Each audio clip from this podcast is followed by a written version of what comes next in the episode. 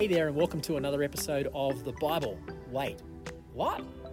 Yes, this is the podcast that unravels the mysteries of the Bible's most perplexing, puzzling, and thought provoking passages. My name is Rohan, and each session I'm joined by a member of our team at C3 Church Camden, Picton, and Thirroul as they quiz me on some of the more complicated, confusing, challenging, and even confronting passages that we read in our weekly Bible reading plan.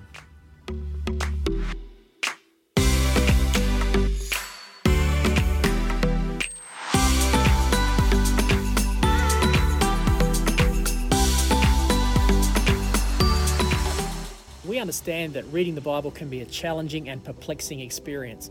Many people just don't know where to start, they get confused, and so they give up. Well, that's why this podcast exists to equip you with the tools and the knowledge to explore the richness and depth of the Bible for yourself. So grab your Bible, take a deep breath, and join us as we explore this week's passages.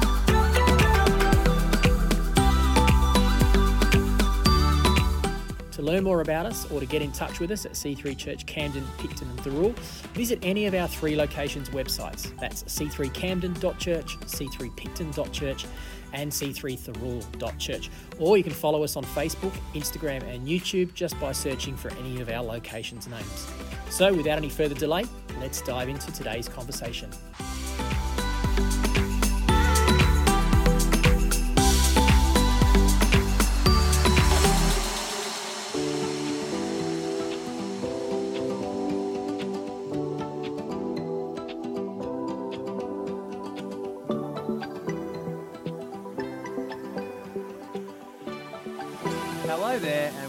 To Podcast Land. Hey everyone, good to be with you again.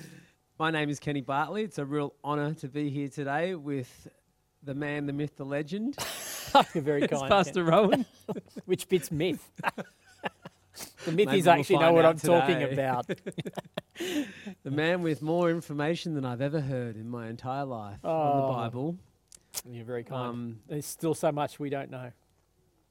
Of course, well, there's a lot that I don't know. That's Yeah. what my been why I've been picked today.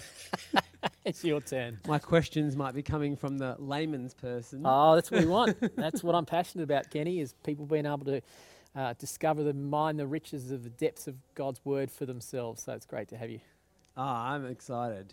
Um, for the listeners, I would just like to say that I've been a Christian for quite a few years, but am only diving deeper into the Bible recently. And you're doing a great So- job.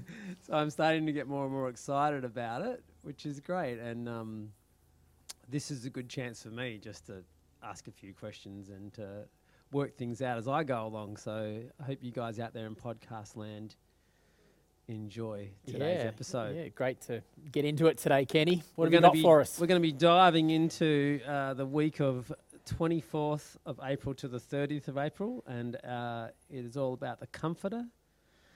Jesus, is Jesus. it about Jesus being the Comforter? The Holy Spirit. This is our Holy, Holy Spirit, Spirit. theme. We, Oh, we we are in a theme leading up to Pentecost Sunday. So our theme is the Holy Oh, Spirit. Gosh, don't get me talking about the good old Holy Spirit. Yeah, that's where we're going today, brother. I'm excited. Well, let's dive into uh, Monday the 24th, yep. And we might start by talking about Judges 15.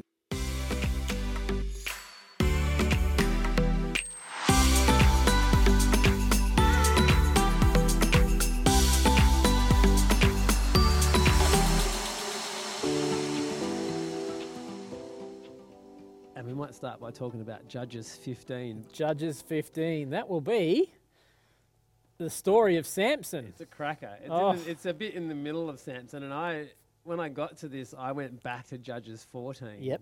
Just to read a little bit, and I was like, uh, a lot of Samson is brutal. My first word was brutal. Brutal is a really good. I really think I might have been saying this to Jeannie in the previous week. It amazes me that Samson is held up as the Bible hero in Sunday school classes because the guy is anything but a hero. I just, I kind of don't get it. And I, and I said about Judges 14 that it was strange with the riddle Yep. about the honey and the Out of the eater, and, and something how to it went eat. on so long, why he was trying to Yep. bust people's brains about it. Yep. and then why he would be so keen on this woman, marry her, and then go back to his father's Yeah, house and weird, just hey? leave her. Weird. Yeah, so Yeah. That, that that's the prefix to the story in um, Judges 15 when um, the father of the lady gives Mm. the father of his wife. You know, no, don't have her name, do we? No, I don't think we do. We know No. Delilah, the Yeah, next wife, the but we next don't one. know the original woman's name. another, no, um, it's it's woman. a messed up culture. we don't know the original woman's name, but her father ends up giving her to another man. Yes, correct. To the best man. To the best. It's like It's like it's screwed Days up, of isn't Our it? Lives. Yeah, it's like days of our lives. Yeah. And then Samson comes back.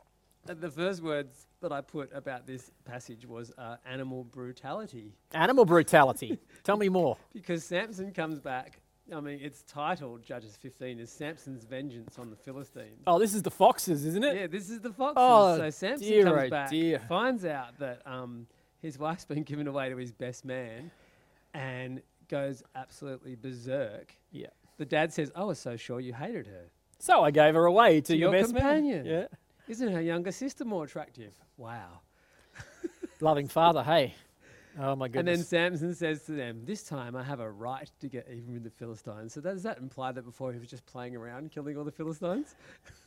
You I will really I- harm him. I love I love your um, just simple perspective on this scripture because it's pretty challenging. It's very confronting. This this whole book of Judges is very much that way. It's a Yeah. downward decline in uh, in the morality of a nation that said originally they would serve they would serve God. Just prior to this, we finished the book of Joshua with the famous verses, Joshua 24, where he calls the people of Israel late in his life. He says, I want you to serve the Lord. I ask for me and my house will serve the Lord. And they all say, Yes, we're going to serve the Lord. And then it begins. The downward spiral begins very quickly, where they say, um, But they forgot about God. The generation that knew God died out, and another generation arose that did not know God or his ways. And they spiral into anarchy. No, nothing better to say, no other way to put it than anarchy. And Samson is just part of that spiral downwards. There's just so much to me, and this that is so much senseless slaughter. Yeah, and like you said, th- he takes these foxes, and I mean, it's a horrible picture, isn't it? Three hundred. Three hundred foxes ties them Have you ever even tail tried to to catch? How do you even tie foxes' tails together? it's and just, he lights them up. and then he lights them up. Yeah. Um, so I think it's worth saying that it is animal brutality, Yeah. and it's this kind of confronting stuff when we read the Old Testament that is an assault, and it should be an assault to our senses. If we're not troubled by this, we're missing something. And maybe today, in, in today's world, we're so accustomed to watching, you know, ancient medieval fantasy fiction and all that kind of stuff, so we, we sort of see this. But never lose sight of the fact that this is not um, this is not people operating in God's way. This is this is more about a picture of God. The Book of Judges is more about a picture of God working and continuing to work out His plan despite the messes and the failings of His people. This was one of my questions. Like, what is the meaning of a story like this? I mean, in the end, he does bring down a lot of Philistines. Yep. But um, you know, some of these stories are just slaughter. I mean, it, it always does go back. To, but I always, a lot of the time, I use the Old Testament to go, "Wow, isn't it amazing?" The New Testament, that the plan, everything was restored, Yeah. and that now we. We're not living in those times, not Yep. just in ancient times, but in the times when they used to have to splash a bit of blood on a Yes. door and do Yep. all these crazy all rituals. those rituals. Yep. And um, how good is Jesus and God's plan? Yeah. Which is always, when I read the Old Testament, I'm like, that is so harsh. But how good is the full circle of God's plan? Oh, Kenny, that's that's a great way to look Which at it, my Fred friend. so beautifully talked about in his sermon a couple of weeks ago. Yeah, yeah, which exa- yeah. amazing. That was for those of you who were at C3 at the Royal. Fred spoke so well about that attitude, and Hmm. and yes, that is um that is a case in point what we're talking about here. You, to read this, be confronted by it, allow it to assault your assen- your senses really, and go, I can't believe people live that way. But then see, well, despite that, God worked and continued to work His plan out, and that brings us forward into our own lives. And it could, rather than getting self righteous about it, and going, oh, we would never do that. It, it forces me, at least for me, it forces me to look at myself and go, what don't I know? These guys thought this was a normal practice. This kind of living, this kind of anger, this kind of pompous attitude that Samson had. This now I've got a right to get even I've with got the a right Philistines. to Yeah, tie 300 foxes yeah, exactly. and I think if we can be thinking about it, not yes, let let that confront us, but also let's have a humility to realize we don't know what we don't know yet. And it encourages me to stay close to Jesus and continue to want to reflect his heart, the turn the other cheek, the love your neighbor as yourself, love your enemy mentality, which is so opposite to what we see. I know. Well, when you look at what happened next, the people ended up burning his ex-wife. Yeah, that was his own people did that. His like the, own sorry, not people. Samson's own, Yeah. the Yeah, Philistines. the Philistines did it. Yeah. And then he ends up slaughtering a thousand men with a donkey's Yeah. jawbone. yeah. Talk about an anger issue. Yeah. And need- at the end of the one, something I didn't realize, at the end of the chapter, it says that Samson then led Israel for 20 years. Hmm. And I thought, I didn't know that. Okay. I thought he was just a blip, No, he a had. blip He, in he- the yeah. Bible mythology, you know? No, so he 20 had years, he went on after that. Uh, no, he. No, it was, it was during, his. Int- this was all happening during that time because he Mm. died at the end of probably the next chapter. I'm guessing six, chapter Yeah. 16. He dies after he, um, you know, after he pulls down the t- pulls down the pillars of a temple and knocks it down on himself and kills thousands of Philistines in the process. Um, but yeah, I'd say it says he's lived for 20 years during that time. Yeah, yeah. So allow it to confront you, um, but then recognize, put, put it back into its context, Kenny. Mm. It's always good with these Old Testament passages. We've talked about this already with Jeannie in the early episodes. It's important that we don't uh, judge and criticize a uh, 1400 BC culture against 21st century AD culture. Um. We live in a culture that is the benefit of 2,000 years of Christian history that has brought about, far from perfect, but has brought about some mor- mor- uh, morality that is a much higher standard this is still a pretty appalling standard at any time, but even in this time, it was it was pretty bad. Very bad.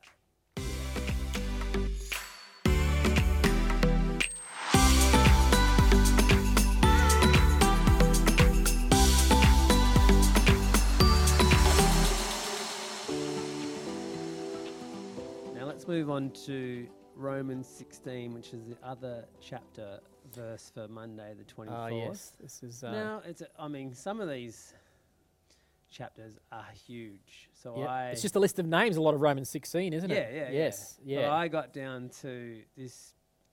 It used to be part of a homegrown song in C3 Thirroul, yep. um, verse 25, which it just kind of stirs me up when I used to sing this song. Now, to him, I'm saying it from the English Standard Version 'cause Sure. I like the way it's worded. Now, to him who is able to strengthen you according to my gospel and the preaching of Jesus Christ, according to the revelation of the mystery that was kept secret for long ages, but has now been disclosed and through the prophetic writings has been made known to all nations, according to the command of the eternal God to bring about the obedience of faith to the only wise God. Be glory forevermore through Jesus Christ. I am. and you had that as a C three Thirroul song. it was like a bridge Yep. in a in a homegrown one from Okay. Ray and Rachel Blass. Right. May you listen one day to this podcast. You were awesome. Um, yeah, and we used to sing that this bridge, and I just remember every time I sang it, I'd get really stirred up. It's a great benediction, very, isn't it? Um, there's another word where it says the church, something about the church in there. Another, um, In that particular spot. yeah, in that particular verse, but maybe in a different um, thing of the Bible. The church. Of, oh, anyway. Never mind. Never mind. This is the the Well, layman the, can. the reference there to the, God revealing His plan to the Gentiles, a plan sep- kept secret from the beginning of time. That is a reference to the That's church. it, Yeah. So that is basically saying God had had this plan, the church. He, Paul often talks about this mystery, um, and that's probably what you're talking about. He refers to this mystery that has been hidden. He uses it in numbers of his letters. What was that mystery that was hidden? And he says it's Christ in you, the hope of glory. He says in Colossians, Mystery revealed. the mystery revealed. You'll see it a lot, and what it means is the mystery was that God was always going to redeem the world through His church, through His hidden people, the church. I love it. Yeah, Stirs me up.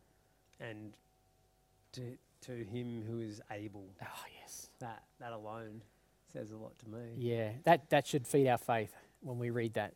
To him who is able. This sense of our God is able. Amen. That's it. Amen. Be encouraged by that. It's worth noting too, just as a, for a, for a deeper study, as as you read through this long list of greetings that the Apostle Paul gives.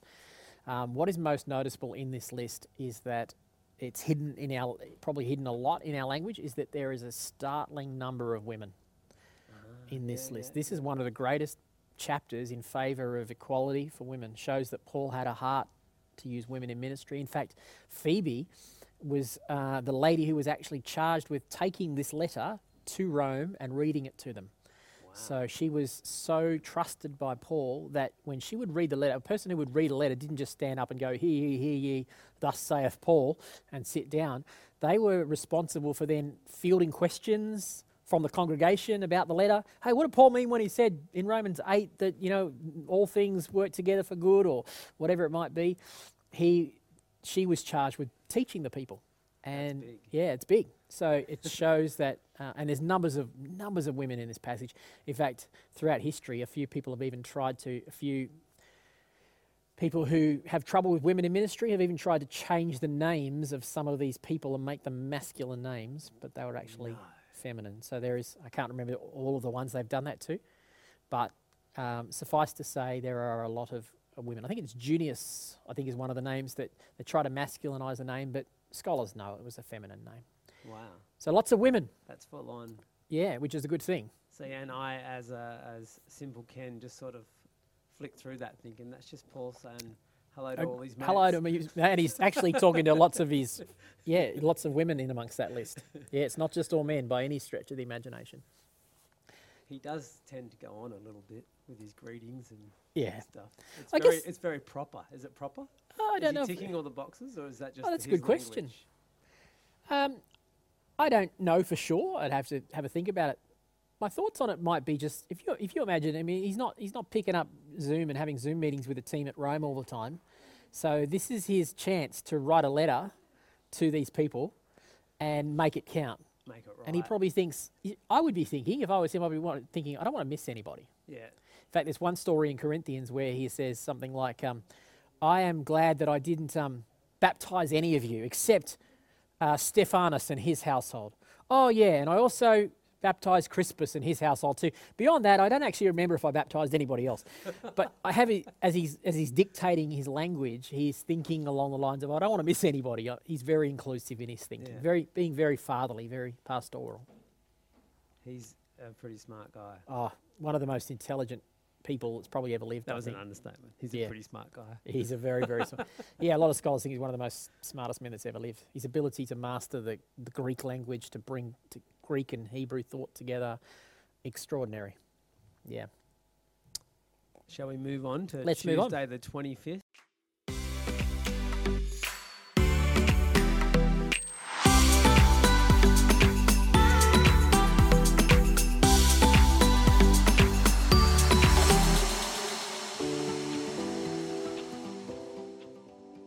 Shall we move on to Let's move on. Tuesday the 25th? We are we are April? flying through this, Kenneth. Am I going too fast? I love it. After not Jeannie for you listening, not that I had any problems with us going real slow with you, but this is good. Our listeners will probably be able to stick us out, stick We've it out. got a bit of a cross section of the church. yeah, we're going to have different people bringing different different ideas. That's right. I mean, I don't know. I, I definitely have. I mean, Jeannie is a very smart person. Jeannie got and she gets right into She it. She gets it deep into some things, which is great But. Me just starting to get into it. I've probably just got a lot of uh, weird questions. Oh no, there's no weird or dumb questions, Kenny. So, um, in Tuesday the twenty fifth, we have Judges sixteen, So we're back to Samson's story. all about the demise of Samson and and Delilah getting the truth out of him, which goes for a while. oh yeah, the whole cut your hair. Yeah. Oh, if I, you know, if I weave my hair together in a certain way, or if I get tied up with bowstrings that have never been, all that sort of stuff. Yeah. One of my questions was, why is this part of the Bible? Why why are they rabbiting on? Why does Delilah have to go know. back like a like a skit? It's like a skit. Yeah, it know? is. I I don't know for certain. Um, what I've l- come to realize is that the Bible authors uh, are very intentional about what they say. So we sort of touched on this a little bit in, in previous episodes too with Jeannie, I think. Whether or not the stories are to be taken purely literally or or allow for some poetic license in the way the story is told to illustrate a point. I'm not totally sold one way or another. I used to be- believe 100% that you had to believe exactly what it said. If it said that Samson lay down and she tied the hair together and wove it, you know, weaved it into the loom and all that kind of stuff, then it must have happened. It probably did, but I'm not as bothered by it if that wasn't a literal story, which would allow you to have that bit of flexibility around around this story. Um, I'm Well, much Delilah's a bit of a seductress, and, and she's not. I I, in, at the bottom, I put it's a sad story because he loves her or, or likes her, Yes. and she just deceives him the whole way through. yeah. I think I think you're probably plays on his heartstrings. Yeah, I think you're probably right in this one. She she does definitely. The picture that's being painted is that she's playing on his heartstrings. Oh, you don't love me, and all this sort of stuff. In fact, the previous wife said the same thing. You don't love me. You've told your parents a riddle, and you haven't even told me. And um, so I, I guess I guess what I'd be wary of doing is is just reading that through a um, an anti-woman stance. I think um, I think we need to realise it was written. Scriptures were written um, with a male aspect involved. Kenny's just shooting Mozzie? flies away. Mozzies. Mozzie. that Um, was important. whether or not it was written with that perspective in, in mind as they were writing it, they were kind of thinking about, uh, you know, how oh, I blame the woman because she was the one who caused Samson to sin. I, I think we have enough sense to realise that's not the case. I mean, Samson, the character we see of Samson is he's, he's screwed up himself. Um, but yes, he definitely falls for Delilah in, in many ways. I think from memory, I haven't read the, read it immediately prior to this, but I, I'm, I'm pretty sure that uh, the Philistines come to Delilah. Yes, and they do, Yep. and, and- they, and they strike a deal with her for Yeah. a certain amount of money. Yeah, think. that's right. To, Yeah. to corrupt him, basically. yeah, yeah. hundred coins of silver, I think. What you like what that. we may not realise, but if you put it in its cultural context, is that they might have offered her money, but I suspect that they might not have offered her a choice either. Uh, you know, we saw that in the previous passage. Get Samson to tell us the riddle, or we'll kill you. You know, so I suspect you would be pretty scared of Samson Oh, after he's you'd be scared of slaughtered Samson. a thousand people with Yep, a, yep, a exactly. jawbone. Yep. Um, So why is it in the Bible? I think just allowing for the fact that if you're prepared to mine the riches, there'll be significance in this story. Um, but at its basic, practical, functional level, these stories in Judges, I think a good place to start if you're fairly new to the Old Testament, especially, is to look at them as character references, char- character studies in what to do and what not to do. That's a Good- good, place to start just point. look at it and go, what's the deal here? You know, what, what was going on inside Car- Samson's heart that he allowed himself to go back on his oaths? And Why would he tell the truth in the end? yeah, why did he do that in the end? What what was going on inside his heart that Mm. finally got fed up and he told her the truth and it cost him dearly. Well, he Um, got his eyes gouged out. He got his eyes gouged out and ultimately it's pretty that's called costing dearly. So Another brutal part. yeah. So I think a good place to start with these stories is to do a character study in in the right and Mm. wrong of behaviour. But understand too, as I said a moment ago, avoid the risk of distancing ourselves and going, "Oh, I can never do that," because um, because he is a product of his culture. We are all products of our culture, and what we do, we don't know what we don't know. We don't know what impact our culture is having on us.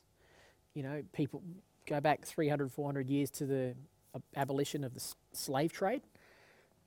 Good people in the UK could not fathom the concept of abolishing the slave trade because their entire economy was set on it. These were Christians who thought That was the normal. that was the normal practice. Yeah. And it took a band of brave Christians, the Clapham sect, to stand up and go, "No, this isn't. This isn't right. This is not. Even though the Bible talks about slavery, that's not the heart of God." And they had to argue that through and wrestle with that themselves, and then then wrestle with it and, and change the Parliament and change people's thinking. And we, 300 years on from that, we just we know that's not right, which makes me think that's great.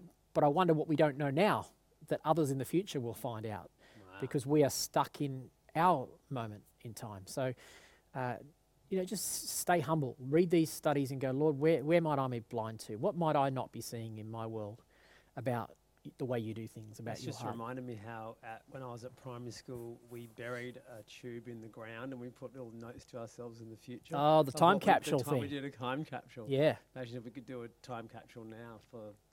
F- y- exactly. Good ahead. thought. Good thought. Yeah, Should do a C3 Camden Picton all doctrinal. that's uh, blown Capsule. my mind a little bit, Pastor Owen. yeah, I think it's just you know keep, keeping it really simple. We could dig deep into it, but keeping it simple and going. Let's let's think through how do we how do we evaluate these in terms of their context, and then challenge ourselves about our context. And th- so Judges 16 finishes with Samson, I- and I have a picture of him chained to the pillars. Yeah, this is when he brings Yes, the pillars yep, down on yep. everybody. Is there a significance to that? Him Is it a temple? It's a temple. It's a temple Yeah, They to brought him out to parade him.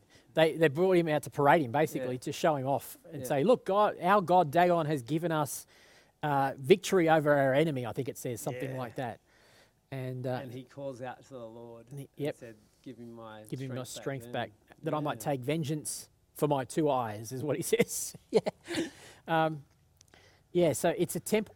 So the picture here is that in the middle of this, God is still causing judgment against the gods, the pagan gods that were Yep. corrupting people.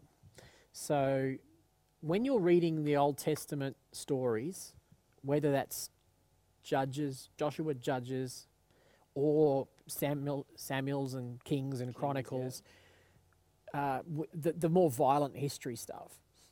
Always remember that that um, God is judging powers, the principality, the spiritual powers behind these foreign gods are spiritual powers that have designed to corrupt humanity, have desired to bring out the worst hatred and anger and anti-kingdom of God values in humanity. Yeah. And God is judging those spirit, spiritual powers. So when he brings judgment on Dagon, the god Dagon, I think Dagon keeps falling over in the temple and has his hands broken off and all that. And uh, this happens in, uh, where's this happen? Somewhere else in Samuel, I think it is, uh, a little bit later on. But God is bringing judgment against these enemy spiritual powers which are corrupting humans. Does that make sense? It does. Yeah. So just keep that in mind as well. That's another thing that's going on when we It's like a an, an over the top thing that's going on constantly, even though All the way through. this other stuff is going on underneath. yeah, yeah. that's a great way. Great and it's way also look at it. another way i think i might have touched on this it's also another way it's not the only way but it's one way to wrestle with the violence that you see Yeah. often in the name of god so joshua conquering the promised land in the name of god and, and Yeah. samson killing the philistines and bringing deliverance in the name of god i'm not saying this is the only way but one way you can reconcile this why is this so violent is that yes it is violent and God is working within the culture and the time of, of that time frame and what they understood. And He's also bringing judgment against uh, those people and the gods they worship, fully knowing that, as horrible as that violence is now, left to their own course over hundreds of years, they would become worse. Yeah. And their violence would spread even further. Wow. So it's almost like God's going, it's almost an act of grace that He is, He does actually bring judgment against it because otherwise more innocent people would Yeah. suffer. Wow. It's a great little. I'm seeing the Star Wars, the start of the Star Wars episodes when the words trail and an explanation, like over some of Over- those, like what God might be saying. Over, oh, so overarching over these stories. Good way to think so of it. certain generations, and then here we are in the The common of theme of judges redemption. blah blah blah. Yeah, Wouldn't yeah, it it's right. We're up to episode five. Charlton Judges. Doing the voiceover. That'd be cool, wouldn't it? Charlton Heston's done his fair share of Bible stuff. Yes. Yeah, he did Moses and he did Ben Hur. Ben Hur. All right. So um, the other chapter Yep. for Tuesday the 25th is Second Corinthians 1.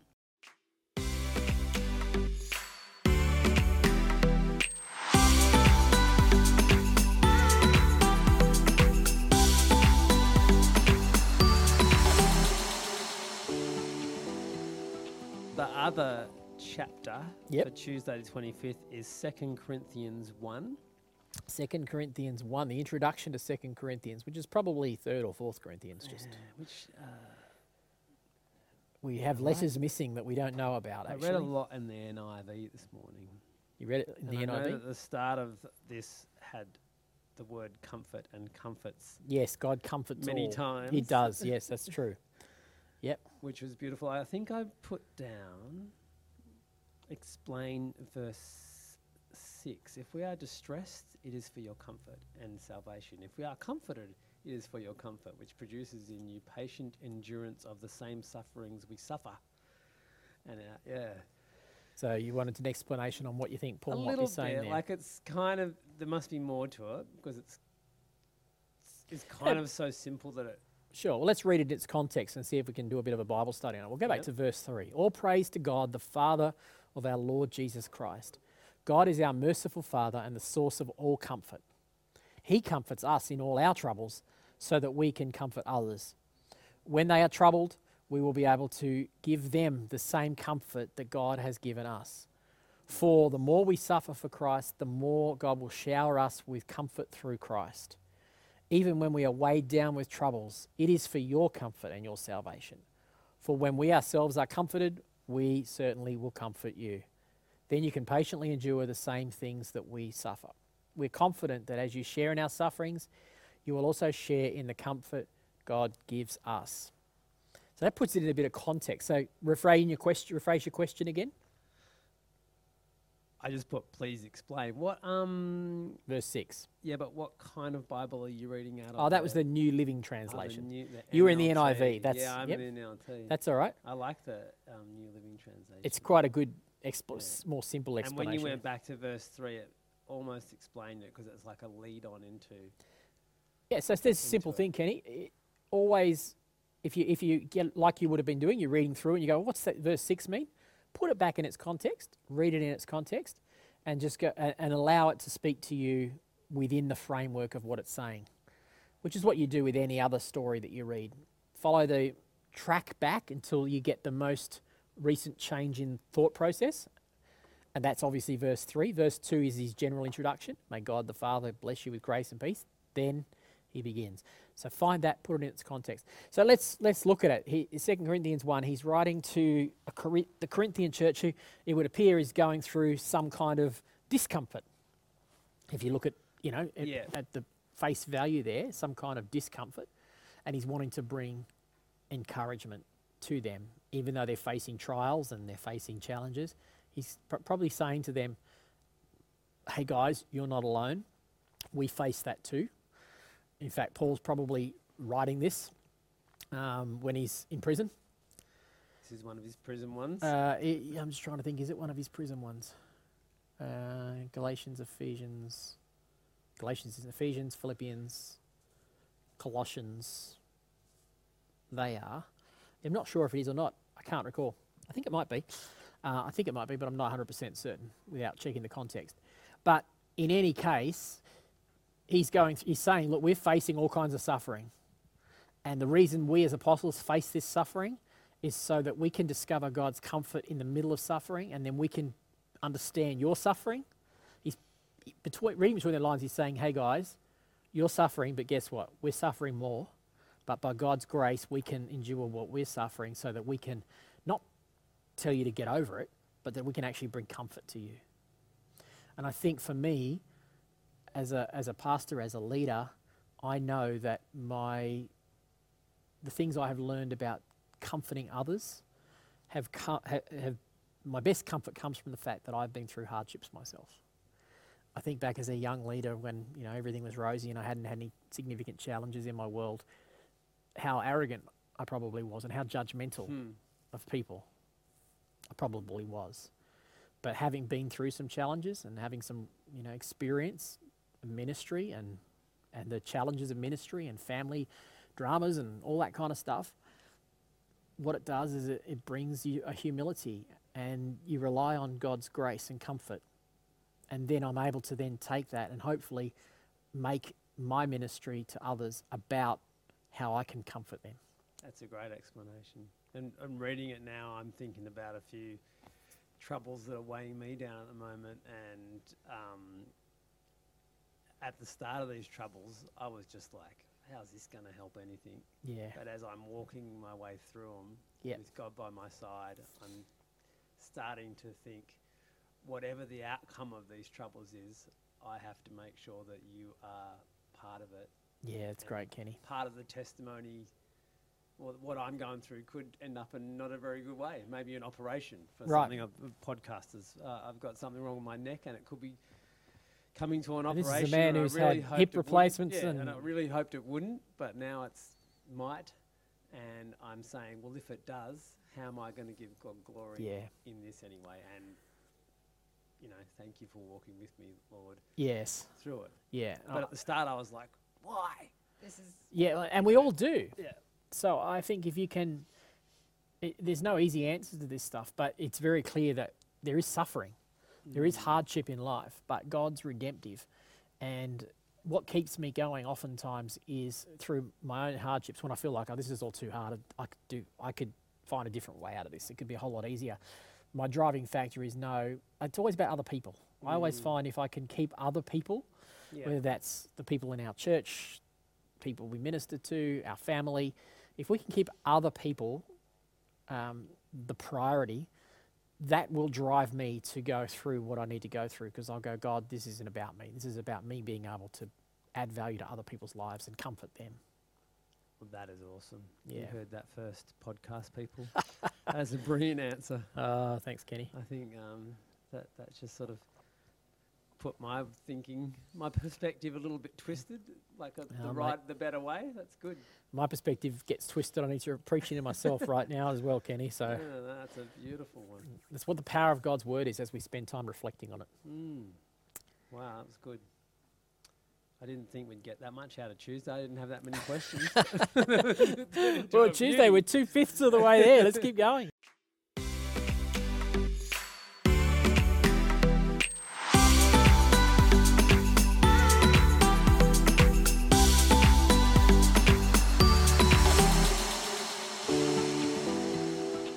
Move on to Wednesday. Oh, Isaiah 40. Now, Uh, comfort, comfort my people. as we get to Isaiah, I wanted just a little bit of a quick rundown of who Isaiah was. Oh, a quick rundown Yeah. of who Isaiah was. John Finkeldy out there, if you're listening. Was he the guy who loved Isaiah? Oh, John's, No? uh, John's. Uh, let's just say John's not a fan of Isaiah. Let's just put it that way. He says that it's um, what does he say? It's a box of it's a it's a bag it's bags of milk arrowroot biscuits with the occasional Tim Tam stuck in. I think it's hidden every away. time we get to it. You know. it's got a lot of chapters. Yes, sixty six chapters. The same number of chapters as there is books. And Isaiah 40 has 31 verses. Yes, it does. So let me let me give you a, a simple how big analogy on you do it? who Isaiah is. Well, I can't give you a simple 100% watertight. Now I can tell you who who Isaiah was. Is he in the lineage? Uh, no, No. he's actually uh, no, he's actually from the priestly line. I think. I think the Levites. the Levites. I think he's. Oh no, he's not. No, I think you're right. I think he is. I think he's from the tribe of Judah. I think he is part of the royal, not in the line, but he's part of the royal family. I think that's my understanding off the top of my head. Um, but he lived uh, and prophesied during the reigns of uh, um, Jotham, Hezekiah, Ahaz, That's a few. four, four, Few four different reigns. I think you read this in Isaiah chapter one, probably. Is that the kings all from one side? Yeah. Uh, Yeah. So reign. Let me go back to Isaiah chapter one, verse While one. you do that, one, in my notes I've put, who was Isaiah? Because boy, did he hear the word of the Lord. Oh, yes, he did. This is right. Isaiah on 1 1. These are the visions that Isaiah, son of Amos, concern, saw concerning Judah and Jerusalem. He saw these visions during the reigns of Uzziah, Jotham, Ahaz, and Hezekiah. So four kings. So he was an old man by the time he was done. He ran, probably a young man at the beginning. Like, was he in a trance for his whole life? No, You know, no, he wasn't. amazing. He was, yeah, a lot of visions. Um, He he saw a lot of. Uh, he he he actually prophesied during a time of great upheaval.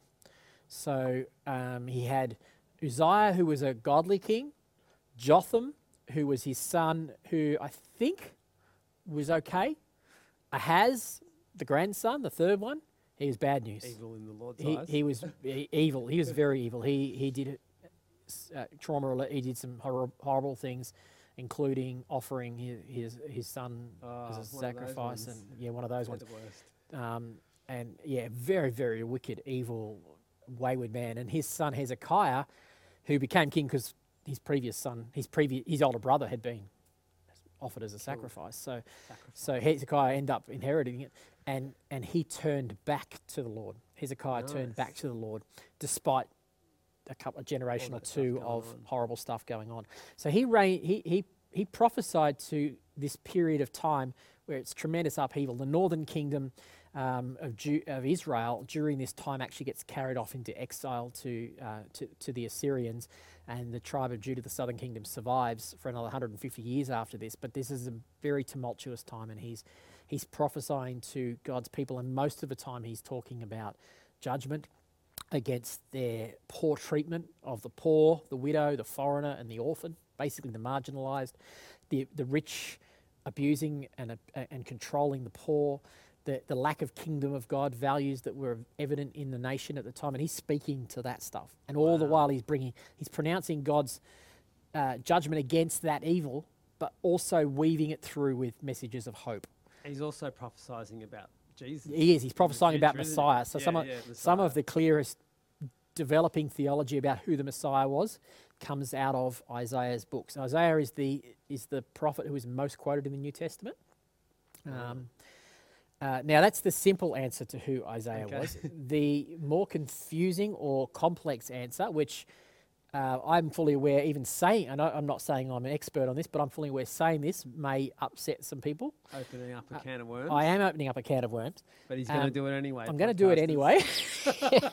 this is the type of guy. I'm going to do it anyway. Um, scholars are divided. Let's put it that way. I'm going to not appeal to myself. I'm going to appeal to, appeal to the, the scholars. Scholars are divided about whether or not the, pro, the book of Isaiah, all 66 chapters, are actually written by one person or multiple people. Okay. It would appear that it's all one person, Is the one person Isaiah? Isaiah, yeah. It would appear that even Jesus thought, or at least John, I think it is who quotes on Jesus, he, he talks about Isaiah. And he says, Isaiah says in one part, and Isaiah says in another part. And he quotes Isaiah saying, I think it's John 11. He says Isaiah says in two different places. So in their mind, at least they thought that it was the one person. With the benefit of modern day textual criticism skills, science of scriptures and understanding how ancient writings were done, there is a there's a school of thought out there that says it was probably not one person. It was probably at least two, if not up to four different people. If that's the case, you got to wrestle with that a little bit. What does that Four mean? prophets, those four people? Or Yeah, all prophets. Yeah, yeah. that, and it could be, which seems foreign to us, and it's and this is why it's probably an assault to our senses. It seems with, with what we understand today about um, about modern day um, plagiarism. How dare you claim to have written something in the name of somebody else Wow. when it's your name? But I think in that culture, it's actually a little, a little different to that. In that culture, it was almost like an accepted thing. In fact, it was almost an honorary thing to be claiming to speak in the, under the name of. Would they have said in the time of Isaiah or under the.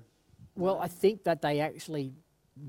This is why it's confusing. I think they actually claim to be Isaiah. Wow. Now we, we get confused by that because we go, how's that the, the right thing to do? Yeah. But it seems that that's what they were doing. If if we take that Like perspective, Stephen King claiming to be Dean Koontz or something. it like might be. It's like someone else claiming to be a different author. Yeah, exactly. So that was the, the long answer to who Isaiah was. Okay. Um, I'm no expert on textual criticism. I've listened to both arguments.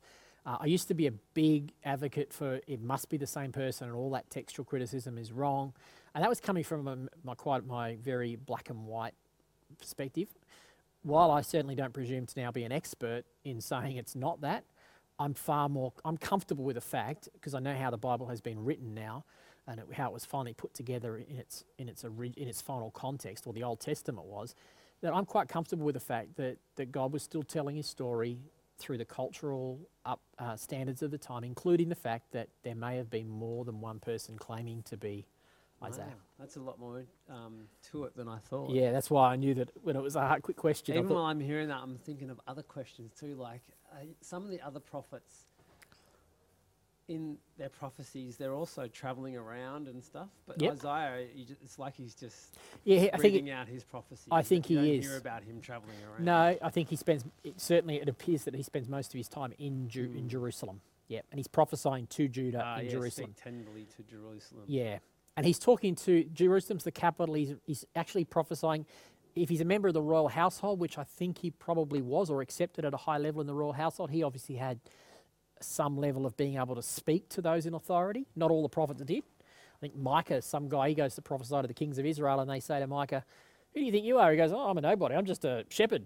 I'm going to be asking about him as well. oh, yeah? Okay.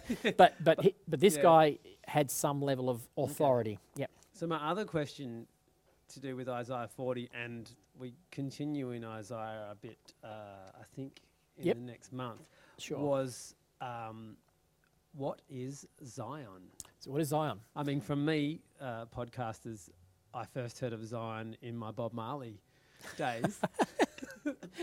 Lion in Zion. but I, I noticed that in Isaiah it goes on about Zion a lot, and Yep. I'll talk about the other bits later. But Sure. Zion is just another name for Jerusalem. Ah, So It's that that simple. simple. Mount Zion was the name of the mountain upon which Jerusalem, the city of Jerusalem, was built. Okay. And so whenever you see that, it becomes known as that. So in, in the history of, you might have heard of the Zionist movement, which is actually a movement that, no, so the Zionist movement was a movement that began in the late 1800s um, uh, among, in, among Jewish, Eu- European Jews with a desire to move back to the Holy Land and to move back to Israel back to Palestine, as it was called at the time, and so they became known as the Zionists. And even today, you'll often hear um, Arabs refer to the Jews as Zionists. But it just comes from it just a term. I- It probably has more meaning than that. Let's let's just uh, let's Will just we ever ask touch on Rastafarianism in on the podcast? Rastaf. I don't even. Bob Marley. Oh. you know, because Bob Marley has I'm not an expert. references to um, Jesus and Zion, and you know. Yeah, well, Bob Mar- didn't, Bob Marley was a Christian. Jeannie, he- if you're listening, maybe we could devote a podcast to Bob- Bob Marley and Christianity one day. let's just see what ChatGPT has to say about what. Oh, well, I was waiting for GP. There we go. Let's just see because it'll give us it'll give us an answer. What does I haven't got my glasses on? Let me find my glasses. Throwing things away now. What does Zion mean? Zion has several meanings depending on the context. In the Bible, Zion is named often used for Jerusalem, the holy city of the Jewish people, or a synonym for the land of Israel. Two, Zion is also a term for some Christian denominations who refer to the heavenly city or the dwelling place of God. That is a reference to Hebrews 11, I think it is, or Hebrews 10, that says, You haven't come to a mountain, you have come to Zion, the heavenly Jerusalem. So they're picking up the temple and bringing it into the modern context. Nice. Chapter th- number three Zionism is a political movement that emerged in the late 19th century. There we go. You'd think I was looking this up, wouldn't you, Kenny? Advocating for the establishment of a Jewish homeland in the historical land of Israel, which ultimately AI. led. What's that? You are AI. I am AI. and here we go. In Rastafarianism, Kenny gets one. Thank you. Zion is a term used to refer to Africa as a symbol for freedom, ah. justice, and equality. There you go, Bob Marley fan. Good on you, Bob Marley. There you go. In general, Zion is often associated with ideas of hope, promise, and the fulfillment of divine prophecy. Wow. Wow. GPT GPT does it again. so now we know what Zion is.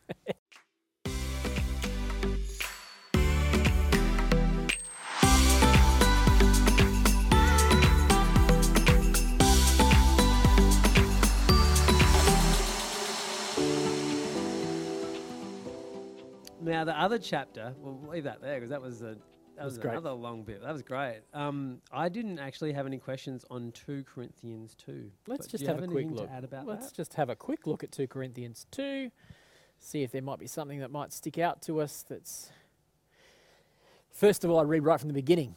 I decided I wouldn't bring you grief with another painful visit. For if I cause you grief, who will make me glad? So the first thing I would be asking myself if I'm reading that is another painful visit. What was the first painful visit? You know, so I would dig into that. But I we would, did number one, didn't we? No. number one. Two Corinthians one. we did 2 Corinthians 1. So if you go to the end of 2 Must have Corinthians. the end of it. the end of 2 Corinthians. It's 2 Corinthians 1. The reason I didn't return to Corinth was to spare you from severe rebuke. But that doesn't mean I want to dominate you by telling you how to put your faith into practice. This is the end of chapter Yeah. 1. We want to work together with you so that you'll be full of all joy, for it is by your own faith that you stand firm. So, a bit of context for the Corinthians, and I am spitballing here, this is testing my, my AI memory. Um, First Corinthians was probably the first letter that Paul wrote to the church at Corinth. There's probably a second letter that has, we don't have anymore, um, where It's not Second Corinthians. it's not Second No. Corinthians. No, so I think I think Like 1.5. it's like 1.5 Corinthians. That's the way to put it. Uh, where he brings them a rebuke because of some behaviour that they were doing, which was inappropriate as a church. And he, he actually went across there. It got so he was in he was in Ephesus on the other side of the Aegean Sea in Greece. Which is quite a trek. Um, sorry, in Turkey, and he wanted to jump across. So it's across the sea from Turkey to Greece, heading west. Um, he actually goes across. He gets on a boat and he sails a couple hundred kilometres across to to to visit them in because it got so bad. Basically, it would appear that they were basically telling him, "Don't bother coming back." Um, or some other people had come in and badmouthed him, and they basically said, "Don't come back unless you can bring credentials." And this is the church that he planted. So Paul planted this church. This church turned its back on him. You can imagine his heartache. And he, he said, This is so bad. And he wasn't doing it because he wanted to stand up for his rights. He was deeply concerned about them. So he went across the Aegean, he met with them. It, it didn't go well. Whatever happened, reading between the lines, that meeting didn't go well. He left, but somewhere in the process of them leaving, uh, him leaving, they kind of came to their senses a little bit and realised that they were out of line. Maybe they learned the hard way. And so that Paul writes them this letter, and he goes, I haven't come back again because I, I did, didn't go well last time. Um, and so he's now wanting to uh, avoid bringing another painful visit. He says, I didn't want to cause you grief. I had to correct a few things. There were some behaviors that were wrong. I wrote to you. uh, See, he says, I wrote that letter in verse 4. I wrote that letter in great anguish with a troubled heart and many tears.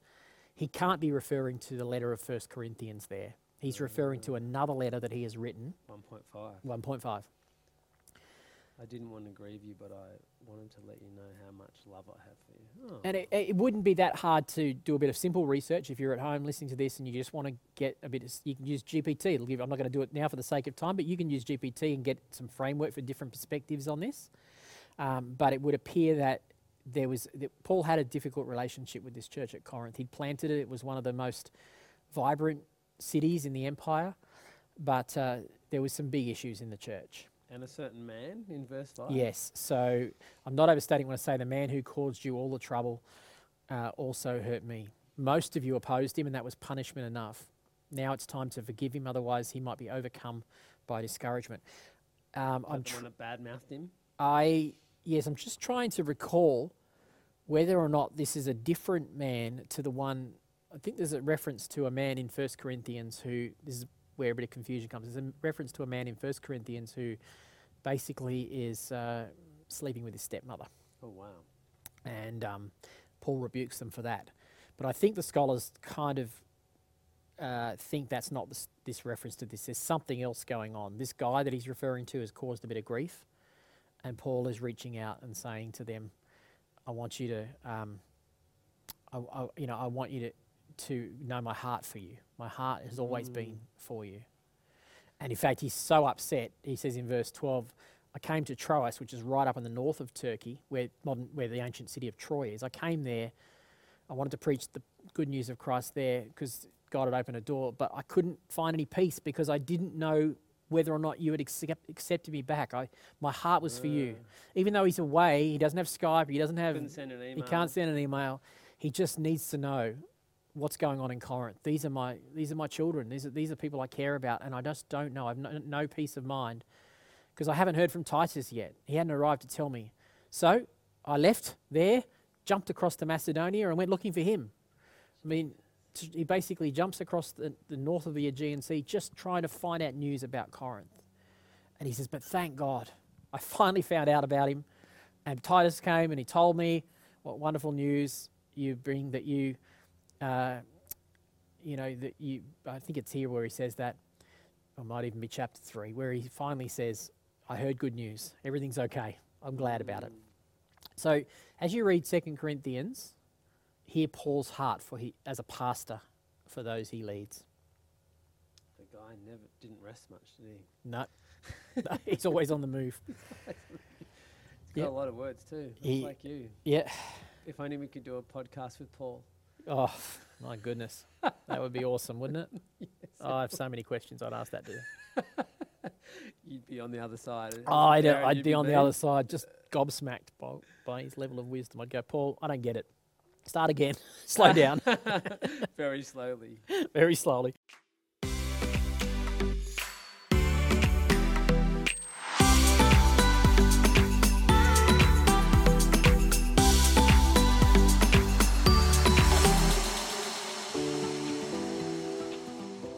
Right, we're going to move on now to Thursday the 27th. And I'm, I'm going to sing a little song, podcasters, Come on. because Psalm Kenny's 23 is like my. Um,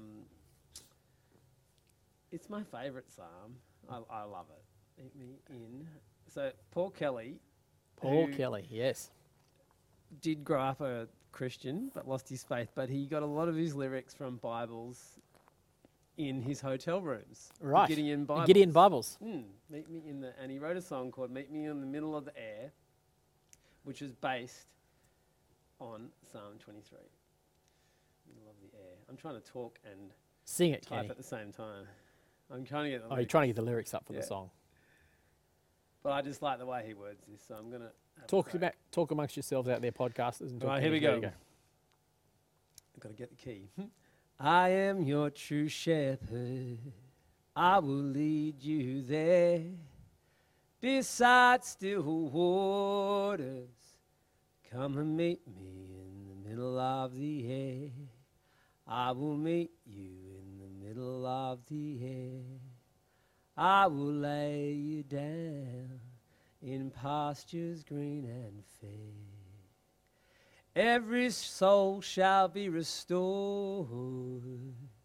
I will meet them in the middle of the air.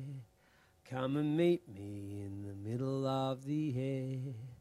Through the lonesome valley, my and staff you'll bear. Fear not death's dark shadow. Come and meet me in the middle of the air. I will meet you in the middle of the air.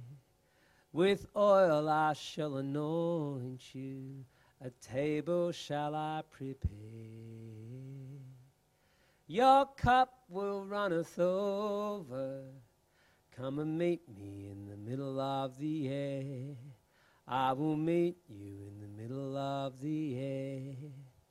In my house you'll dwell forever. You shall want, not want for care. Surely goodness and mercy will follow you. Come and meet me in the middle of the air. I will meet you in the middle of the air. There you go. I was a bit nervous then. I was really clutching that microphone. Yeah, hard. amazing, Kenny. amazing. But I do like that song. Awesome. So that was my singing Psalm 23. Amazing, Kenny. Amazing. I I feel like it's uh, a psalm that, as a when I became like a Christian again, it was just something that I held on to a lot Yeah. as I was going through. I don't know for any new Christians out there that have maybe been living in the world and you're struggling with one foot in the world, one foot in church. That psalm to me was like a, hey, you're in the right place. I've got you. How did it? How did it tell me? Tell me how that did that for you. Well, I already knew of the song, but then I would just because I, I, I used to get upset because I felt like I was I was a new Christian, but I was still sort of doing the wrong thing Right. a lot, Yeah. and I used to feel very guilty. But then that psalm to me was like, "I love you. You know, I'm laying you down. It's I'm the comfort, isn't it? Oil. It's, yeah. it's comforting me that that me being aware that I have one foot in the world and one foot in the church, or you know, one foot in the heart of Jesus, I guess, Yeah, yeah. was that you're walking in the right direction. You're on a path, Yep. and that um, you're being shepherded by Yeah. the shepherd. Yeah. Even You know? even when you're off track, he's yeah, that's comfort, right. Like, uh, comfort uh, no, no, bring. nobody's perfect. So, Yeah. um, Well, j- your rod and your staff. There's a there's a concept in which they are they're comforting shepherds' Mm. tools, but there's they- they're also there to knock you back onto the track. You know, they would, if the sheep sheep was getting off track, the shepherd cared enough to give you a bit of a knock and push you back in place again. So that's it. that's what he was doing. It's more about, I guess, it's back to the story of Judges. It's more about um, God's hanging on to us tighter than we think, Yeah. even when we. And he's always there gently. Yep. And if you make a mistake, he'll just Amen. use his rotten staff to pull you back. Amen. So isn't that isn't that encouraging? Yeah, that, I love it. that is the nature of our God. That He's not out to punish; He's out to redeem. yeah. He's out to bring you back onto the straight and narrow. And That's that the story of the Old time Testament. And time again. And just over I and think it still yeah. happens to us, Kenny. I, And as as I've been going over the Bible the, in 90 days, as Yep. Ron and I have, I, have I've slipped a bit this time, but I'm nearly there again. come on, brother. Keep when I going. get to that Psalm 23, I just let out a big deep breath, Beautiful. Let it just soak it in. encourage you. Yeah. Yeah. And God's there, even in the middle of your enemies, He's preparing a table of blessing. What a faithful God we serve. 100%. Amen.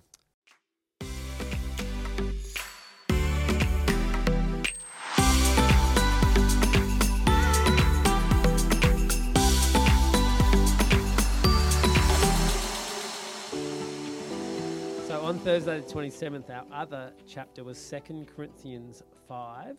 2 Corinthians 5. Okay. New bodies, it says in my version. All right. So, my question, without reading it all here, one of my questions was, um, what type of clothing are we talking about? Because they talk. What must talk about clothings in here. What type of We clothing? grow we- weary in our and bodies. We grow weary in our present bodies, and we long to put on our heavenly bodies. Yep. Like new clothing. Okay. For we will put on heavenly bodies, will not be spirits without bodies, while we live in these earthly bodies. I think the other um, interpretation I read had clothing instead of bodies. Yeah. And tents. Yeah, tents. So he's using analogies. So remember the context is he's speaking to a people who are doing it hard, who are suffering. And so he's he's showing them he's basically pointing them forward saying, guys, hang in there. Stay faithful. It might seem hard right now. This earthly tent is going to die. It might feel like you're uh, dying. Yeah. Might yeah. feel like this earthly tent will be taken down, but he's con- contrasting the temporary tent that we live in now and the life we live with the eternal house, Ooh, an yeah. eternal body made for us. So, yes, at one hand, he's talking about the spiritual body and all that kind of stuff. Another hand, he's just wanting to bring encouragement to them and say, yes, things are hard, but, but it's temporary. There's a lot of link between 2 Corinthians 5 and 1 Corinthians 15. 1 Corinthians 15 is what they call the resurrection chapter. It's an entire chapter that almost builds a doctrine on what the resurrection is all about. And there's a lot of overlap here with 2 Corinthians So he's speaking to them in their language, like he's making it clear to them about what they're going through and Yep. what their lives look like. Yeah, so verse 2 we grow weary in our present bodies, and we long for our heavenly bodies. Yeah. We'll put on our heavenly bodies. We're not going to be spirits without bodies. And he's, so he's giving them some doctrine. So, probably it's just for the sake of one thing I could pull out of this to help our listeners is that this coupled with 1 Corinthians 15 does build a good, um, a good strategy, a good theology around what resurrection means. Okay. Resurrection, this hope that we have, this great resurrection, as we record this, we're coming up towards Easter. You're listening to it after Easter. But we have this great hope that as Christ was resurrected from the dead, we too will be resurrected from the dead. That these earthly bodies will be swallowed up with immortal bodies. And that is not that we'll be floating around in clouds disjointed from our earthly bodies, but that somehow God, in His masterful way, will, will take our earthly, frail bodies and breathe a new life into them so that our resurrected body will be the same and different to our current earthly bodies. Blowing my mind again. So in 1 Corinthians 15, he talks about it being like a seed. He said a seed goes into the ground and maybe it sprouts up some wheat. Yep. And uh, let me ask you this question. If, if, if a seed goes into the ground Yep. and comes up as wheat, is it still the same essence as the original seed that went into it? Ooh. Wow. Interesting. I'm I'm seeing uh, like a silkworm turning into a butterfly. Okay, there's another example, like a, metam- a metamorphosis. Because obviously they are. Yes. But yes, but there is a metamorphosis. That's right. Yeah, that so, happens so in there in, in, in, the, so- in the darkness. that's the analogy. soil. So that's the analogy Paul's picking up here in 2 Corinthians 5. He's saying, in one hand, it's the same, another hand, it's so much better. Wow. So, great way to put and we would know, and art- horticulturalists would know that it's the same DNA in that seed of wheat that becomes the, the- it's the same root DNA, Yep. and yet it's the same and different. It's Mm. much more glorious. And Paul is saying, in that same way, your earthly, your heavenly body, your resurrected body, the thing you cling on that keeps you going through the hard times, it's going to be the same, but so much more glorious. Well, that's a comfort. It is a comfort, and that's what that's exactly what Paul's wanting to encourage them with. Verse six: We're confident that even though we, as long as we, as, we're confident, even though we know that as long as we live in these bodies, we're not at home with the Lord, for we live by believing and not by seeing. We're confident. In the NIV, it says, "Live by faith, Fa- not, not by, by sight. That's in the song or something. It is in many songs. Yep. Yeah, Pastor Phil Pringle. I walk by faith. that's the one. Yep, that's the one. Yes, we're fully confident, and we would rather be away from these earthly bodies than be at home with the Lord. So, whether we're in this body or away from this body, we want our goal to be to please God. Mm. One day we're all going to stand and be judged, and we're going to receive whatever we deserve for what we've done in this earthly body. So, hang tight, he's saying. Keep faithful. I like this one. I wrote in here that I always, it sounds like he's actually speaking to me, but then I always forget that he's speaking to the Corinthians because this one's like he's Yeah, actually personal. speaking to us. I think I might have touched on this uh, in an earlier podcast. I mentioned it's Jenny, and I, I'm trying to remember who it was. It was John Walton, uh, a, a um, Old Testament Bible scholar who teaches at Wheaton College in Illinois, and he says the Bible is written for us, not to us. And that, so that makes it rel- we've got to read it through the context of Yep. who it was written to, but it's relevant to you, Kenny. It's it's relevant to you through that context. A bit further down, there is a therefore in verse 17, and I've been learning that whenever it says therefore, it means that something big's Yep. about to come. Yeah, Well, So I- it's a bit of a cliche. They the say whenever it says therefore, you have to ask what's it there for. in the NI, my NIV version, it says, "If anyone is in Christ, the new creation has come. The old has gone. The new is here. All this is from God, who reconciled." That's called this, up there. It says something about reconciliation, doesn't it? Yep, it does. Yeah. So we say all of this. What is that there for? Well, let's put it back in its entire context. It says, therefore, if anyone belongs to Christ, they are a new person. Old life is gone, new life has come. Let's put it back into the context of what we were reading at the start of this chapter. What was he talking about? Old bodies, Oh yeah, the New bodies. tents and the tents, and houses. And bodies. so, in one sense, he's saying, if you're in Christ, you're already living with the new body. Ah. You might not have it, the out, full outworking of it yet, Yeah. The new life has begun. It says in the New King James, it's, sorry, in the New, new Living Translation, it doesn't say this, therefore, it says, verse 17, this means that anyone who belongs to Christ has already become a new person. The old life is gone, a new life has begun. So he's, he's encouraging us to now change our thinking and live from the new way, live in light of resurrected bodies, live in light of mm. eternity, not in light of the temporal satisfaction of our physical bodies and our desires here and now. I could imagine that, that would be a bit confronting for some people. I'm like, how can I do that? You know, Yeah, or hard to get a grasp of. yeah, um, especially if you're going through struggles or Mm. a new Christian or something. That sounds like a bit. airy fairy. Yeah, yeah, a bit out there. Yeah. yeah. I think it's a process. I know in my life it's a process over time of learning to um, pray through and remind myself and renew myself in God's word that this life is temporary. These these mu- li- these pressures, these struggles, Paul says, are light and momentary troubles. Mm. And it's just reminding myself that in the end, um, I have something much bigger to live for. Yeah. And that process over time changes our thinking and matures us so that we aren't as swayed by momentary stuff. We still are and we still will be. There are days when it's hard. There are days when it's so hard you think, oh, it's, what's I the like point? looking back on the struggles and, and when I was in them saying, oh, you know, get me through this, God. Now I look back and I see how He did get me through them. Yeah. And at the time they were huge. You know, like Yeah. the hip, the chronic hip pain. I Yep. thought I would never get through it. Yep. And now I, I run and I look back and go, That's look what- awesome. look what's happened. You know, Yeah. You know, some people would say God didn't get you through it, but I've leaned on Him Yeah. the whole way through Well, I, I would those say that trials. you I would say that God did get you through that. I mean, yeah, you used was medical science helped you through that, but but you've become a you've become a better person because of those a new hardships. creature. Yeah, yeah, become a new creature, new, creation. new creation. Exactly. That's good. Second Corinthians five, verse seventeen. Yep, I like that one. it's a good one.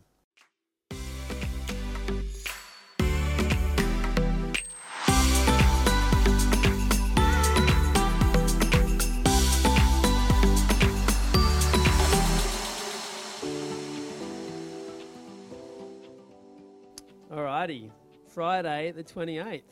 We're nearly at the end of the week of We the are. Comforter.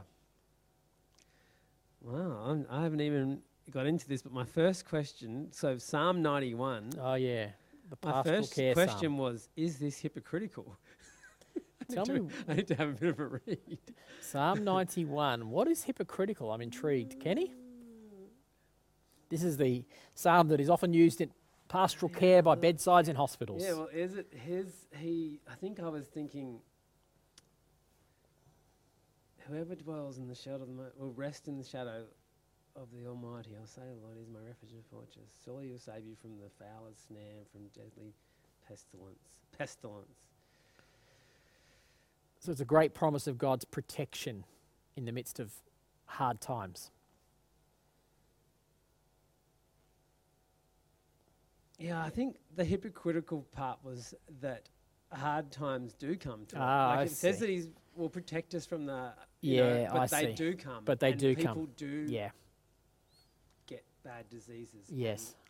Good bad things do happen to good people. So in my mind, I was like, this is Ah, you. a promise, but it sounds hypocritical because it doesn't come true for a lot of people. Apart from the fact that if you believe in Jesus, you'll, you know, I think you just answered your own question. Yeah. Because I've, I've actually prayed this psalm over people right on their deathbed in hospital, like within wow, within hours of their death. Wow. Done that a couple of times.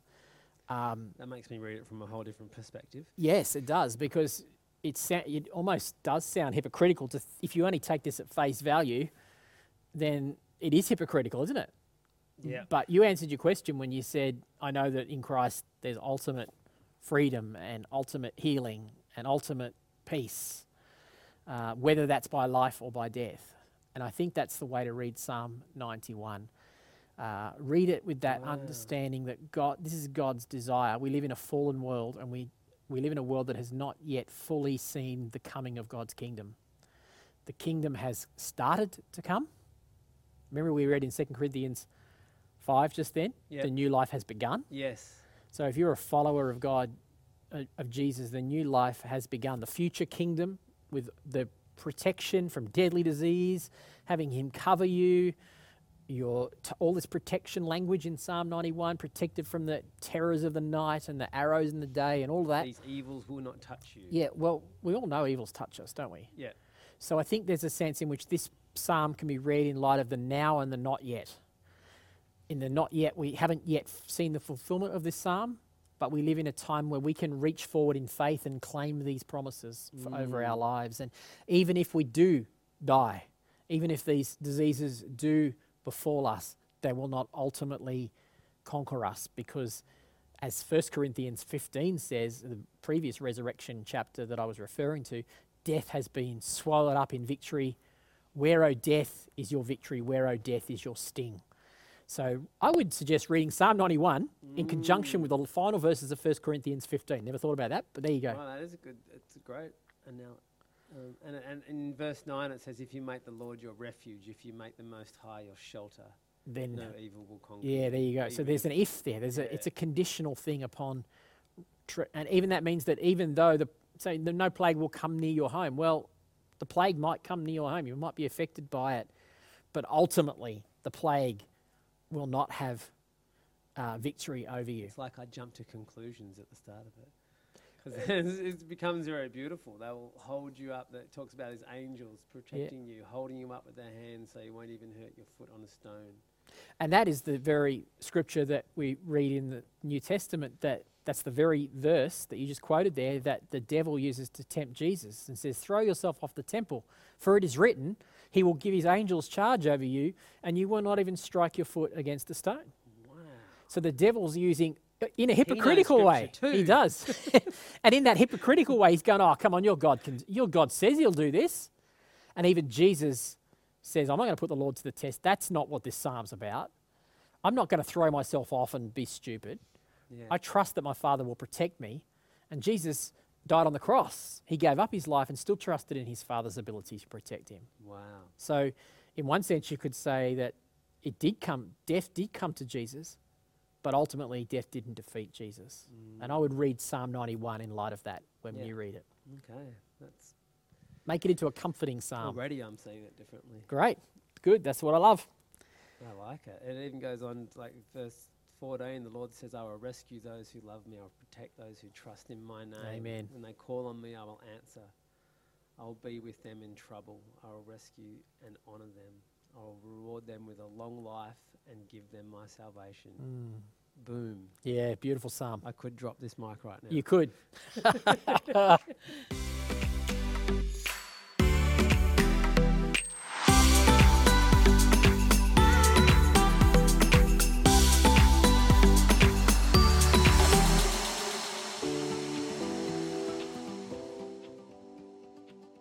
Great. Right. The other uh, chapter for this was Revelation 7. Oh, Revelation. Wow. You know, you have to throw one of them in, don't you? Oh, yes, we've got to get into Revelation. What is Revelation 7 about and what was your question? well, Oh, yeah. Okay. I see my heading.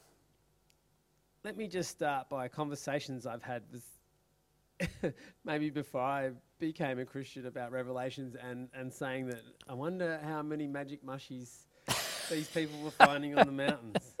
It's, I allowed to It's, say that in podcast land? it's crazy, you know? It's very crazy. There's a lot of strange dreams and visions in the Bible, isn't there? Mm. Um, one of my questions was, what is the seal of the living God in verse 2? Is it got the seal? I saw another angel coming from the east Carrying the carrying the seal seal, of the living of the God. living God. What is a seal in other than er, er, er, not Well- that kind of seal? When I was in the transport industry, we used to seal the trucks so that they couldn't be broken into. Yep, Yep. yep, So it has a security seal. yep. Security Yeah, seal. And what does a security seal represent? Uh, It can like see that it's been broken. Yeah, Safety. okay. And, and yep. if it's broken, you can Yep. tell that it's been broken. Yep. So the etymology of that word would be along the same lines as what an ancient seal was. A seal was, you see this in the movies, for instance. If, uh, let's say, um, a king wants to dispatch a Oh, the message, signet ring. the signet ring, mm, right? So they would put a bit of wax on the envelope and match it, and it was a seal. And just like the security seal, if that seal was broken, you knew that it was not legitimate. You know, it had been tampered with, just like you're working on the trucks seal. Yep. Same etymology there. But that seal also carried with it its own authority. It represent to, to, to be given the seal of someone else was to be given absolute authority to operate on behalf of that person. Yep. So does that Would make it be on there when it says uh, the seal of the living God is upon? Would it be on their heart, or would it actually be I I actually something on a human body that you could see, or can it? could well this is figurative this is you know? figurative language, but I I would read it at face value in that in that context. To talking to Greco-Roman culture, Yep. they knew that a seal was probably a signet ring, Yep. and that then became the thing that rep- the person could represent the authority. So I think it w- would be fine. I may be I may be wrong here, and it could go deeper, but I think it would be fine. What I see in my mind's eye is this picture of this that John saw, the picture of this angel carrying the signet ring that represented the living God. Therefore, whatever he's about to do, he's about to do with the full backing and authority of the living God. Wow, that's good. So he shouts to the four angels who've been given power. Yep. Wait, don't harm the sea or the land until the tree uh, the, and the trees until we've placed the seal on the foreheads of all his servants. So he is saying, hold back the judgment. I have the seal. You have to do what I say. Hold back the judgment. I'm going to go around. I'm going to seal all God's people. I'm going to melt wax onto their forehead. They're going to they're going to carry my seal. They're going to be secure. Remember, seal means security. Yeah, yeah, yeah. They, I'm to. I want to secure my children before judgment comes. I think that's the Would the picture. mark of the beast have been a different seal? Uh, yeah. Well, we're getting into heavy stuff there. No, Mark of the beast. Let's not get Um, that heavy. But I I think it probably was. Yeah. I think it repre- the, the analogy is that it's representing some kind of uh, a different seal, representing a. That was a good different explanation authority. for me. Yep. Good. I like that. Yeah. Now, And all I would say, Kenny, Yes. I may be wrong here, but this is this is what I would do, just for you listeners out there. Yep. Just a simple pr- practical tip. Your question was, well, let, let, us just do it again. We've already done one of these, but let's before we close up today, Yep. let's do that. What was the passage again? It's uh, Revelation 7 What and is the seal of the living God of the in verse 2 of Revelation living 7. God in Revelation 2 verse. And now I'm going to do this in Chat GPT, but you could do the same in Google. You just would have to go searching for your answers. But let's see what in Revelation 2 7, this is what GPT says. The seal Oh, of the it's living Revelation God. 7 verse Oh. 2. Revelation 7 2. Yeah, uh, 7 2. Sorry, I meant Rev 7 2. Rohan is talking like a robot. She's a robot. Uh, okay, let me try again. Sorry, I meant. re- Oh, it's stopped generating that. I wrote 722. I'm in a rush.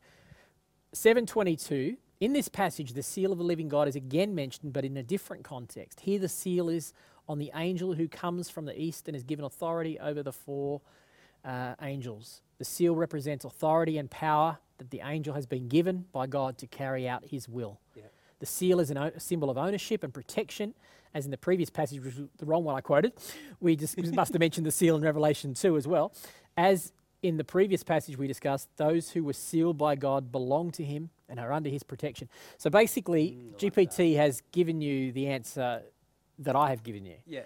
Um, and if you could do the same just by Googling it and then searching through commentaries and all that, GPT has actually collated all the information on the internet. I'm saying that to show you that any of these questions you come up with, I'm probably doing ourselves out of a podcast here, aren't we? Because, because you can ask the internet for these questions. And um, bear in mind, not everything you read on the internet is perfect. And even GPT is not 100% perfect, but um, it's a good, I found it to be a good starting point. And um, it, it's just a good way to generate some thinking in your mind. You're still going to come up with the questions, though. You've got to come up with the questions. Don't we podcast people? Well, actually, you don't even have to do that either because you could go GPT, you could go, give me 10 questions that I could ask if I was hosting a podcast out of Revelation chapter 7 and you get 10 questions. I still haven't used it yet, Rohan.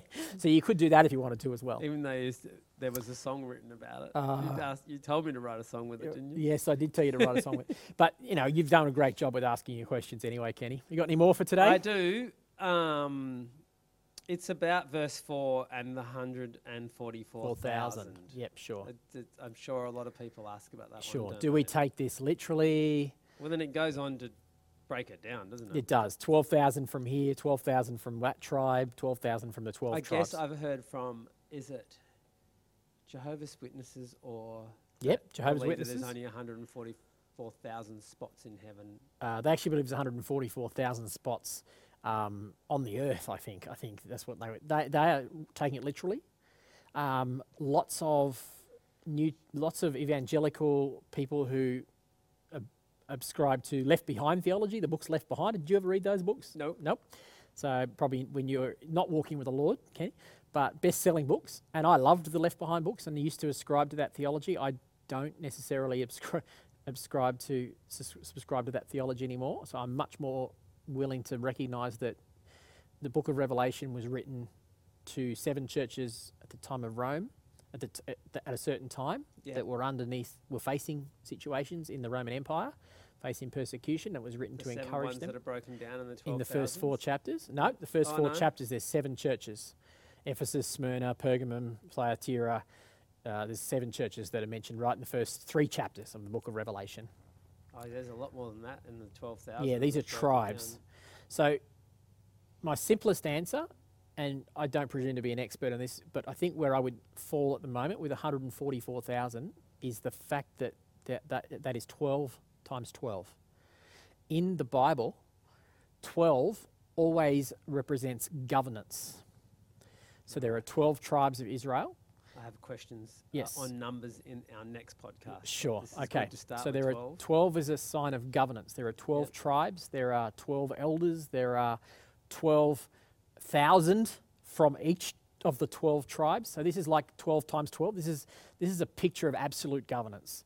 So I think that this is saying these 144,000 isn't a literal 144,000 people sealed from a certain nation, national group. This is a picture of God's people being given supreme governmental authority. This is a picture of God's people actually fulfilling what they were supposed to do in Genesis chapter 1 or chapter 2 when God said to Adam and Eve, Be fruitful, fill the earth, reign over it, subdue it, and exercise governance on my behalf. And God is saying there's coming a time when God's people will actually fulfill that, Wow, he's like rounding it out. rounding it out, filling the story out. Wow. So that's that's one way to interpret it. Please don't think that if you interpret it differently that that's the only way, but that's where I sit these days. I did notice that at the end, like in verse 9, it goes straight on and says, After this, I saw a vast crowd, too great to count, Yep. from every nation and tribe and people language, standing in front of the throne before the Lamb. So Yeah. there's obviously a lot more people. There's a lot more than 144,000. Yeah, Yeah, yeah, So with the book of Revelation, and we'll have to do some conversation on Revelation at some other point in, in the podcast. I'm sure during the, the year when we come to it, um, it really warrants its own podcast. There's some great conversations out there. So if you hit us up, if you, you need some pointers in the right direction, those that are listening about the book of Revelation, I can recommend a few things. Um, but it's, it's, a, it's a very book open to conjecture and different schools of thought around whether or not basically how much do you take literally and how much is it is it a deeply rich um, uh, vision that's supposed to be weird but supposed to represent other things and you'll often find that um, nearly on every page if not every page of the book of revelation there is constant throwbacks to the old testament Nice. Yes, and, and when you go back to the Old Testament and get a picture of what that throwback is, it sort of illuminates more meaning Yeah. to the Book of Revelation. I know a lot of people th- feel very strongly about Revelation. Yeah, oh, it so It's does. a, it's a hard one for me to even talk about because I haven't done the research. No. So and a lot of people are very. T- my experience is most of the people I've been around are very fiercely um, loyal to the traditional, not traditional, but the the pre-tribulational, pre uh, pre-tribulational, pre-millennial rapture view, which is that you know that that's the left behind theology. yeah, and you know that people will live and die by the sword on that. Um, I used to. I I just see scripture differently now. I'm not saying that isn't the case. I I'm much more concerned that I, I actually don't think it's the case, but that's beyond the scope of this podcast. But I I don't think that view that I used to hold dearly. And, and religiously is probably the, the best view. I, I'd stop short of saying I'm 100% right on that, but I feel I don't think it is the, the right way to view the book of Revelation anymore. I think it should be written as a com- read as a comforting book, not a book to scare. It's supposed to be a book to comfort God's people in the middle of hardships and trials. I think that's a beautiful way to round out this podcast. Thanks, Kenny. Thank you so much for letting me be a part of it. Thanks, mate. And I think I'm lucky enough to be a part of the next one. next too. one as well, which is actually we're going to record right now. So we'll talk to you next week. Signing off for now.